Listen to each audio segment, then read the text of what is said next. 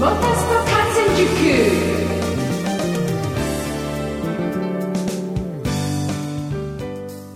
くがつじゅうろくにち金曜日夜くじになりました。皆さんこんばんは。喋れるモータースポーツジャーナリストのカズ小林です。ここ関東地方も梅雨入りしました。まあ、といってもですね、本格的な雨はまだ降ってないかなと、ちょろちょろ程度で晴れの日をね間にこう挟みながらってところですけれども、はい、まあこれからね本格的な梅雨になっていくと嫌なシーズンになっていくわけですけれども、さあ今週はですねあんまりあののんきに喋っておられません。と言いますのも、インディごひゃくで優勝しました佐藤拓磨選手がまさかこのタイミングでの凱旋帰国となりまして、いやちらっとね噂は聞いてたんですけど、いやこのタイミングでとびっくりしましたね。ろくがつじゅうさんにち火曜日には報道関係者向けに報告会が行われまして、じゅうよっか水曜日には一般の方への報告会ということでね、いや朝から皆さん整理券に並んでっていうことでね、えー、熱心なファンも行かれたということですけど、さあ僕もですねホンダ青山本社ビルに行ってまいりました。いやまずは佐藤拓磨選手がね元気そうでよかったなと。いやまあなぜならですね、インディごひゃく終わってですね、もうあのニューヨークメディアツアーに行ってずっとねもう一日走り回って、ほいでもってデトロイトだいなな戦とはち戦を走って、で続くだいきゅう戦のテキサスも走って終わってすぐ帰国で翌日記者会見と。いやこれはね並大抵の体力とか精神力じゃなかなかできないでしょう。なのでね元気な顔でよかったなと思った次第です。で報告会の音源もさんじゅっぷんじゃ全然収まりきれなくってですね、えー、今週は特別にろくじゅっぷんのスペシャルということでお送りする運びとなりました。そうです、もう取って出しです。で後半には、えー、にじゅうねん佐藤拓磨選手を追いかけるまっちゃんこと松本博明カメラマンにも話を伺うことができましたんでね、それをお送りします。それではろくじゅっぷんスペシャル早速スタートです。モタスポ観戦塾、この番組はトータルカーメンテナンスにじゅうごレーシングの提供でお送りします。モタスポ観戦塾だいいちコーナー。さてそれではろくがつじゅうさんにちに行われましたインディごひゃく日本人初優勝ドライバー佐藤拓磨選手凱旋報告取材会を早速聞いていただきましょう。どうぞ。えー、皆さんあの本日はお足元の悪い中お集まりくださいまして本当にありがとうございます。えー、本当にやりました、えー、嬉しいです。あのこうして、えー、優勝報告、えー、ホンダの青山で、えー、ステージを設けていただいて本当に幸せに感じます。あのこの優勝はですねもちろん、えー、僕自身にとって非常に大きな意味を持ちますが、えー、ここまで僕をですね、えー、信じて、えー、ずっと応援してくださったあの本田さん、えー、そしてスポンサーの皆様、そしてまあ何よりもファンの皆さん、えー、とですねこの喜びを分かち合いたいですし、本当にあの今何と言葉に表現していいのか分からないぐらい感謝の気持ちでいっぱいです。僕自身あのえー、鈴鹿レーシングスクール、えー、せんきゅうひゃくきゅうじゅうななねんですね、えー、に、えー、鈴鹿のレーシングスクールに入りまして、えー、きゅうじゅうはちねんに卒業、まあ、そこから、えー、全日本 エススリー を経て、えー、海外イギリスに渡りイギリスの エススリー チャンピオンを取って念願の エフワン に上がりまして、まあ、本当にじゅっさいの時に初めてレースを見た日本グランプリ、あの日からまあずっとこう夢を持ち続けて、えー、信じ続けて挑戦し続けて エフワン まで行って、もう本当に夢が叶ったと。だけど自分としてはやっぱり勝負にこだわりたい、レースに出る以上トップを走りたい、まあ、その気持ちで、えー、ずっと走ってきました。まあ、エフワン ではあのコンストラクターズチャンピオンシップにいになる、えー、にせんよねんの本当に素晴らしい ビーアール ホンダの時代経験させていただきまして、その後、えー、鈴木アグリさんと共にスーパーアグリえー、フォーミュラワンチームとして、あのー、日本の応援を 一, 一斉に受けながらあの走れたあの瞬間というのは、自分にとってはまあ先頭は走れませんでしたけども、えー、何者にも変えられない本当に素晴らしい経験でした。そうしてホンダとずっと一緒にあの第一線で、えー、走らせていただきまして、にせんじゅうねんにはあのアメリカ北米インディカーシーズンに挑戦しまして、まあ、そこから今年ではちかいめの、えー、インディの挑戦で、自分の戦歴はもう エフワン をも超えまして、えー、北米インディカーがもう今主戦場となっていますが、えー、実は今回の優勝の前に、えー、一つだけお伝えしたいのはじゅうにねんのインディごひゃくですね。あの多分ご存知の方も非常に多いと思うんですけども、えー、挑戦者として、あのー、ファイナルラップに、えー、トップを走る、えー、ダリオ・フランキッティ、えー、彼を抜こうとして最後の、えー、最終ラップのいちコーナー、えー、インから行きました。しかし、えーまあ、自分自身も至らないところもあり、えーまあ、そうですね、ダリオの、えー、強さというか、えー、インディごひゃくを勝つ難しさを痛感した一瞬でもありました。まあ、彼の、えー、巧妙なですね、えー、素晴らしいディフェンディング、まあ、それに負けてですね、僕自身は白線の上にタイヤを落としてスピンしてしまい、えー、リタイアと、もう本当にあと にてんに マイルぐらいだったと思うんですけども、えー、残念ながら優勝には至らず、しかし自分にとっては、えー、インディごひゃくは勝つためにレースに参戦していると、まあ、その思いをずっと胸に、えー、そこからさらにごねんかん挑戦してまいりました。えー、その後 エージェー ホイットレーシングでよねんかんにわたりインディごひゃくを走りましたが、えー、何度かチャンスありましたが厳しい時間もありました。そして今年、えー、マイケル・アンドレッティ率いるアンドレッティオートスポーツに移籍しまして、素晴らしい環境を手に入れました。えー、アンドレッティレーシングの、えー、近年におけるインディごひゃくの強さというのはもう本当に目を見張るものがありまして、えー、ライアン・ハンタレーが勝った、えー、じゅうよねんですかね、えー、チャンピオンを取り、その後去年も、えー、アレクサンダー・ロッシが エフワン から来て、えー、インディごひゃくを勝ちました。えー、チームも本当にあの上昇チームという、えー、意気込みで素晴らしいプログラムを初日から作ってくれまして、あの勝利はもう完全にチームの全員の力だと思ってます。車だけじゃなくインディごひゃくはごひゃくマイルはっぴゃくキロという非常に長いレースですから、えー、ピットストップもろっかいからななかい、多い時ははちかいという、まあ、非常に大きなそのピットメンバーにとっても大きなレースになります。でその一つ一つのピット作業を確実にこなしてくれたクルー、そしてまあ最高の車をマシンを用意してくれた、えー、メカニックたちと素晴らしい車を作ってくれたレースエンジニア、そしてストラテジー、すべてが整い、まあ、それを僕自身が、えー、思いを乗せて走って、もうミスは許されない、まあ、そういう中で本当にあの素晴らしい経験になりました。ラストのご周、えー、今もあのダイジェストの映像で、えー、見えましたけども、トップに出てからいろんなことを考えました。まずにせんじゅうにねんの、えー、レースからですね、インディごひゃくは逃げ切ること、トップで逃げ切ることが非常に難しくなっています。それはあの新しい車の、えー、空力性能、そして、まあえー、ここにねん使われているエアロパッケージの影響が非常に大きいんですけども、まあ、先頭を走る車が切り裂く空気の、えー、壁がすごく大きくてですね、えー、その後ろに入ったドライバーというのは、えー、スリップストリームを使って追い抜くことができます。ですからほとんどその最終ラップまで、あるいはいっしゅうまえまで、えー、先頭を走りたくない、そういう、こう傾向がこの数年あったんですが、まあ、僕自身じゅうにねんもおな全く同じ経験をしましたが、それはやっぱりラストチャンスにかけ、かけなきゃいけないっていう難しさと、もしラスト数周でイエローが入ってしまったらやっぱり勝てない、でもなんでご周で出てったんだって、あの時はチームのみんなもそれからファンのみんなもすごく心配したと思うんですね。ただ僕には勝算がありました。なんでかというと、残りご周あればどんな状況があっても自分で巻き返すことができる。自分で抜いて残りご周になった時に、もし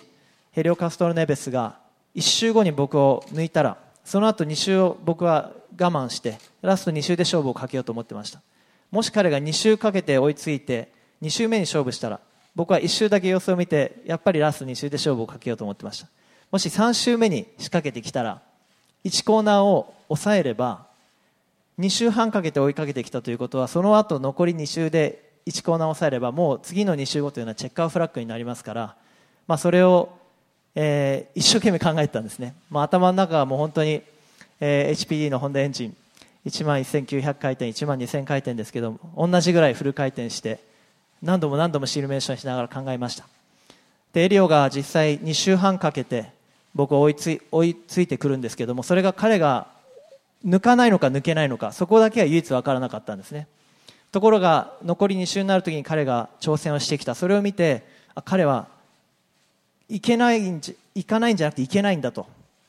そこでその数週前に僕はあの同じホンダ勢のガナシの車と実はやり合ってるんですが、その時にどのラインを使えばうまくディフェンドできて守って、その後えー、いちコーナーに入っていくときにどのラインだと一番後ろの車に対して、まあ、僕が優位に立てるかというのを随分シミュレートしてました。でその通りに、まあ、エリオが来てくれたので、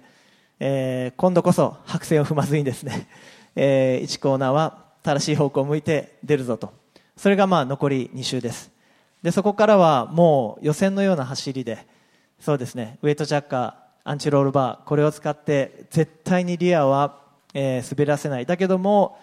フロントアンダーステアを出して抵抗になりすぎてスピードが落ちてもいけないので、そこら辺をこう風向きを考えながら一生懸命走って、最後ホワイトフラッグが出てからはミラーは一回も見ませんでした、えー、スポッターの、えー、声でエリオがさんバック、にバック、つまりさんだい後ろにだい後ろ近づいているのは分かってましたが、えー、十分にイメージできる距離だったのでミラーを見ずに、そしてスリップストリームに入られないようにストレートごとにこうスリップを避ける、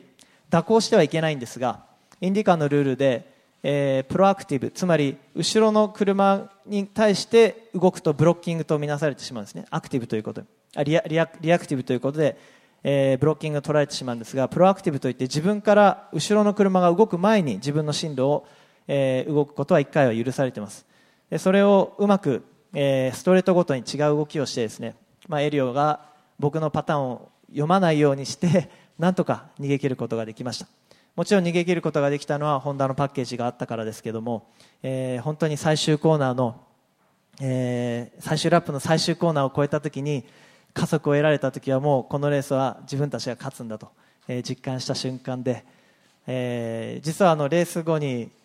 すごく絶叫している、もちろんあのガウラの中継も皆さん絶叫してたんですけど、実は僕自身も絶叫していて、本当はすぐに無線でみんなにありがとうって言いたかったんですけど言葉にならな、言葉にならなかったんですね。でまああのラチェットの、ま、無線のスイッチをがオンになったまま、まあ、気づかず、えー、ヘルメットの中で、えー、叫び続けていました。だけど純粋にあれが自分の気持ちを表しています。もう本当に本当に嬉しいですし、えー、挑戦し続けて夢が本当に叶った瞬間でした。あのその後、まあ、クルー全員の名前を呼んで、えー、感謝の気持ちを伝えましたが、もうウィナーズサークルに帰ってくる間にもうみんなが本当に応援してくれて、特にあの昨年まで、えー、所属していた エージェー ホイットチームのじゅうよん号車のクルーが全員ピットウォールを越えてですね、僕の前まで来てくれたので、まあ、その全員とハイタッチをしてウィナーズサークルに行って、そしてその時のもう皆さんの笑顔と、えー、にじゅうろく号車のメカニックアンドレッティオートスポーツの全員のもう、えー、笑顔っていうのは忘れられません。で牛乳はもう最高の味でした、はい。まあ、そこから、えー、ここまで、えー、ちょっと時間経ちましたけども、その間も、えー、デトロイトで、デトロイトでのにレースがあり、テキサスのレースが数日前までありということで、えー、本日に至りましたが、本当にあの冒頭でも申し上げました通り感謝の気持ちが本当に大きいです。そしてこの喜びをですね、本当にたくさんの方に知っていただきたいです。僕自身もやっぱり海外でスポーツをする、勝負をするというのは、まあ、正直言って人間ですからあの不安になることもありますし、えー、モータースポーツは、えーそうですね、一部のチームとドライバーを除いて本当に厳しい戦いが続きます。僕自身もに勝目を飾ることができましたが、はちねんかんでに勝という、まあ、それだけ厳しい世界に身を置いて、やっぱり何が奮い立たせるのかってやっぱりモチベーションです。モチベーションはどこから来るのか、まあ、自分自身の目標、それもありますし、やっぱり日本から、えー、海外に出ていって、えー、トップに達したいというその気持ちがすごく大きいですね。でそうするとやっぱり、まあ、イチロー選手にしてもそうですし、サッカー選手にしてもいろんな競技の選手、えー、インターナショナル世界で活躍するアスリートたちの活動活躍を見て、僕自身も影響を受けて奮い立たせて、自分自身はこうして皆さんと同じように、まあ、一つの明るいニュースを日本に届けることが今日できたと思います。このニュースをぜひ多く取り上げていただいて、インディごひゃく、そしてまあモータースポーツ、その魅力をたくさん伝えていただいて、だけど一番届いて届けたいのはやっぱり復興地だと思うんですね。東北のまあ震災が起きてにせんじゅういちねん以降、まあ、僕自身、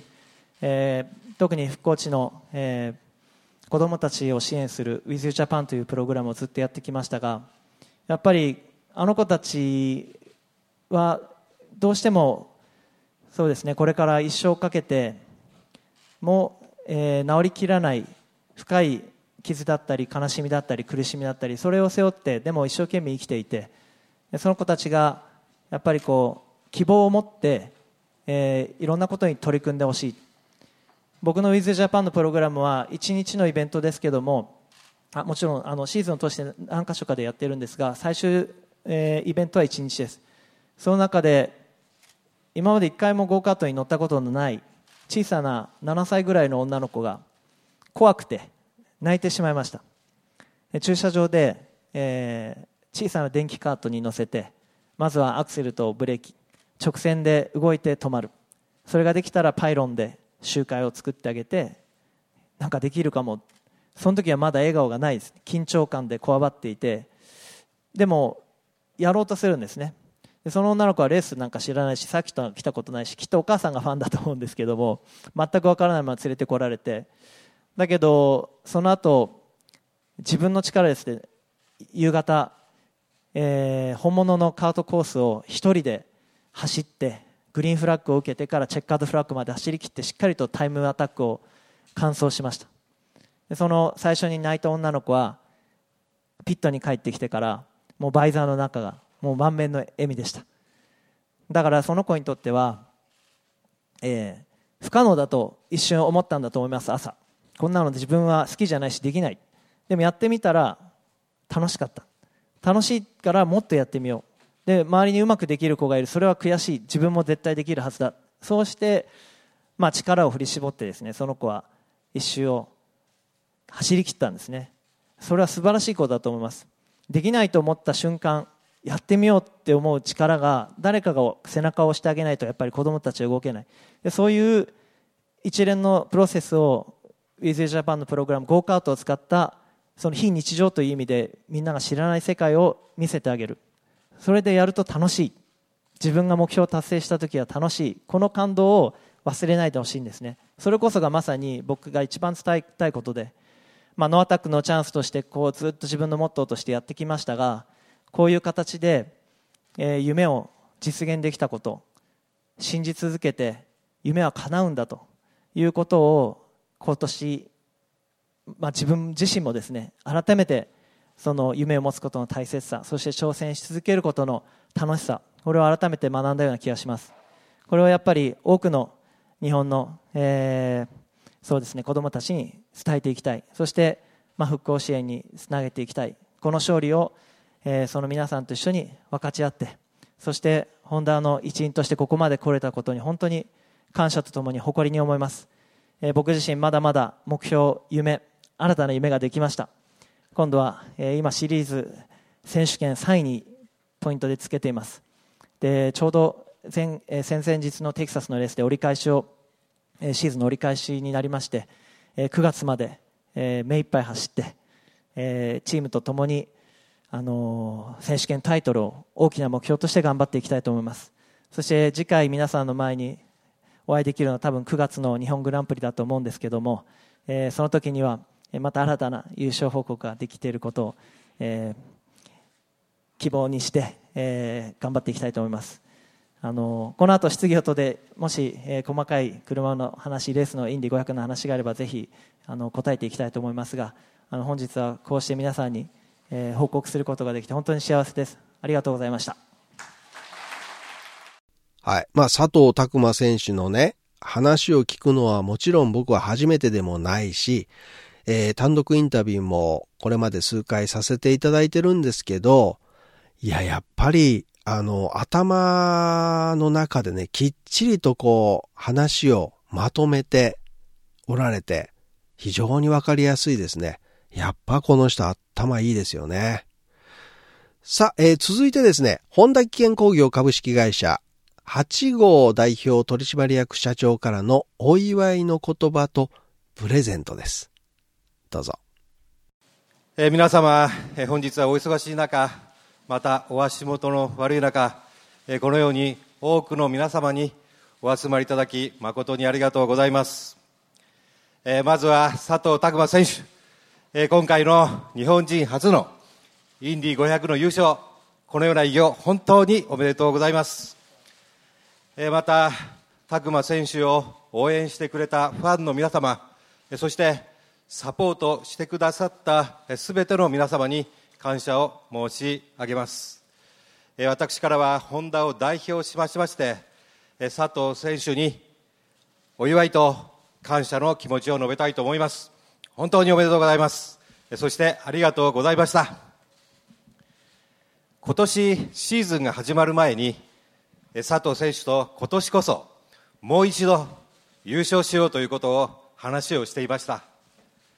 そして今回インディごひゃくでそれが実現したということで、ホンダのメンバー全員が感動しております。本当に嬉しく思っています。今日はですね、その思いを込めて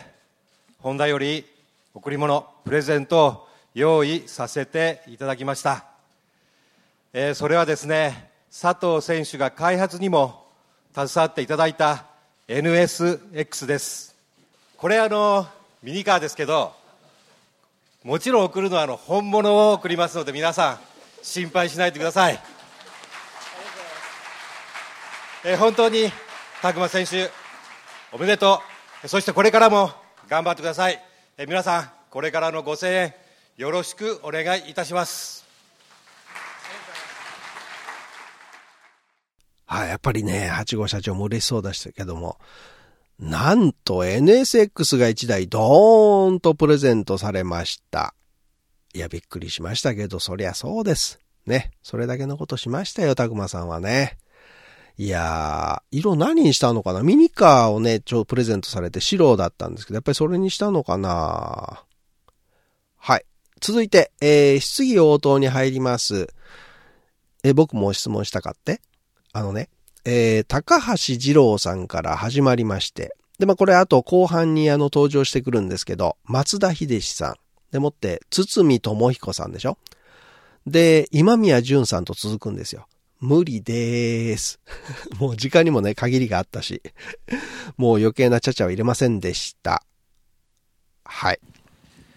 えー、よろしくお願いします。えー、佐藤選手、佐藤拓磨選手にご質問させていただきますけれども、あ、日本モータースポーツ記者会の高橋二郎と申します。よろしくお願いします。えー、先ほどですね、佐藤拓磨選手、あの、終盤、大、もう終盤の終盤のそのご自身のですね、勝負どころといいますか、か, かなり細かいその現場でのストラテジーをですね、語っていただきました。もう本当に生々しいと言いますかね、本当にダイレクトにご本人ですから、とてもですね、素晴らしいストラテジーだったんじゃないかなと思いますけれども、実はちょっとあの 聞, き聞いたところによりますと、それ以前に、あのストラテジー以前にですね、あの今回の勝利につながる何かとてもいいチャンスというんですかね、それはもうあの一緒に入ってますあのディクソン選手が大クラッシュして、えー、ウォールが壊れてしまって、どのぐらいですか、さんじゅっぷんぐらいですか、中断。そうですね、あったと思います。はい、はい、そのチャンスといいますかね、そこで何かすごく自分ご自身がリラックスできるというか、とてもその次につながるその精神統一ができたというようなことがあったというお話を聞いたんですが、どのような状況だったんですか。はい、あのそんなとってもそんななんていうんですか、えー、もったいぶるようなことじゃないんですけど、単純に昼寝をしたということです。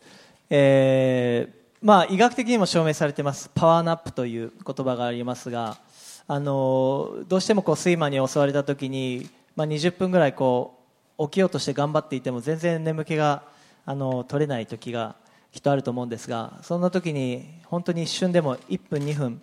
長くてもさんぷんさんじゅうびょうでもいいんですけど、一瞬眠ることによって脳がすごくすっきりとするんですね。で、実は寝ようと思って寝たわけではなくて、あのそこまでのレースでの緊張感、すごいものがありましたから、レッドフラッグになって車が止まった瞬間にやっぱり、えー、ちょっと安心するというか落ち着く瞬間があります。そしてこの後、まあおよそまだいちじかんはんからにじかん近く、えー、すごい戦いをしつつ集中しなきゃいけないと。その戦いに備えると体がですね、もう本当にあの通常のこう生きている状態のエネルギーさえ使いたくないと思ってしまう瞬間があるんですね。でそれでこうふっとこう眠気が襲ってくる。しかも、えー、後ろにはエンジンがあったかくてですね、ふわーっとこうコックピットがあったかくて、目の前からは、えー、送風機があってこう顔が冷たい。でシートは、えー、自分の体に合わせて、えー、成形された、えー、スペシャルシートでして、ハンドルも、えー、ペダルもあるところに全てが自然のようにあると。最もカンフォータブルなドライビングシートなんですね。ですからもうまるでソファーにいるような、えー、心地で居眠りをしましたが、その時ちょっと夢を見まして、その夢が実際何だか全然覚えてないんですが、夢を見たのを覚えてまして、だけどそのうちあのこう夢から目覚めた時にですね、見えたのが、まあ、何十万人ものいちコーナーの二重のスタンドと、えーそのまあ、コックピットなんですね。でその時に、あ、ヒンディごひゃくなんだ今みたいな感じで、えー、ちょっと自分でもびっくりしましたが、あの一瞬の、えーまあ、パワーナップが、えー、その後の、えー、非常に高い集中力をこう維持させてくれたんじゃないかなと思います。で同じような経験を僕にせんにねんの鈴鹿の予選の時にしていまして、えー、アラン・マクニッシュが、えー、ひゃくさんじゅうアール で、えー、大きなクラッシュをして、ガードレールが破れる。その修復作業に、まあ、およそ多分いちじかん近く、こういちじかんあったと思うんですが、え車を降りて、であの時代は、えー、とじゅうにしゅう、えー、よんセットのタイヤで、えー、自由に、まあ、予選を行えるということで、最後のいっぽんこうかけていたんですが、その寸前のアクシデントで、実際僕は車を降りて後ろのガレージに行ってデータを見てたんですね。でジャンカーロ・フィジケラ、自分のチームメイトと、それから自分のこれまでの走りと照らし合わせて、あと本当にひゃくぶんのいちびょうでも早く走るのはどうしたらいいか、なかなか予選中にそんなことはできない、めったにないチャンスなので、そのアドバンテージを得ようと思ったんですが、その画面を見ているときに眠くなってしまって、あの時も寝てしまいましたで、まあ、でもそれが功を奏して、えー、予選で、えー、自分の最高の走りができたと思う。あの時まあなないだったんですけど、まあ、最高の走りができて、今回も同じような経験をできたということで、まあ、レース前は昼寝に限るかなと思いました。あのもう一つ、その自然にその睡眠に入ったということなんですけど、自然に目覚めも来たんですか？そうですね、えー、誰に起こされるわけでもなく、やっぱり体が緊張しているので、おそらくその眠って、えー、一度頭がすっとリセットされた瞬間に、多分自分の体でもう起きなきゃ、あの何十分も寝てしまうと本当の睡眠に入ってしまって、体がシャットダウンして筋肉も休んでしまうので、そういうふうにならないようなある程度の緊張感があったんだと思います。はい、前半はここまでです。今週は相模原市からのお知らせの後も番組は続きますのでね、そのままお付き合いください。後半は質疑応答から松本弘明カメラマンの登場です。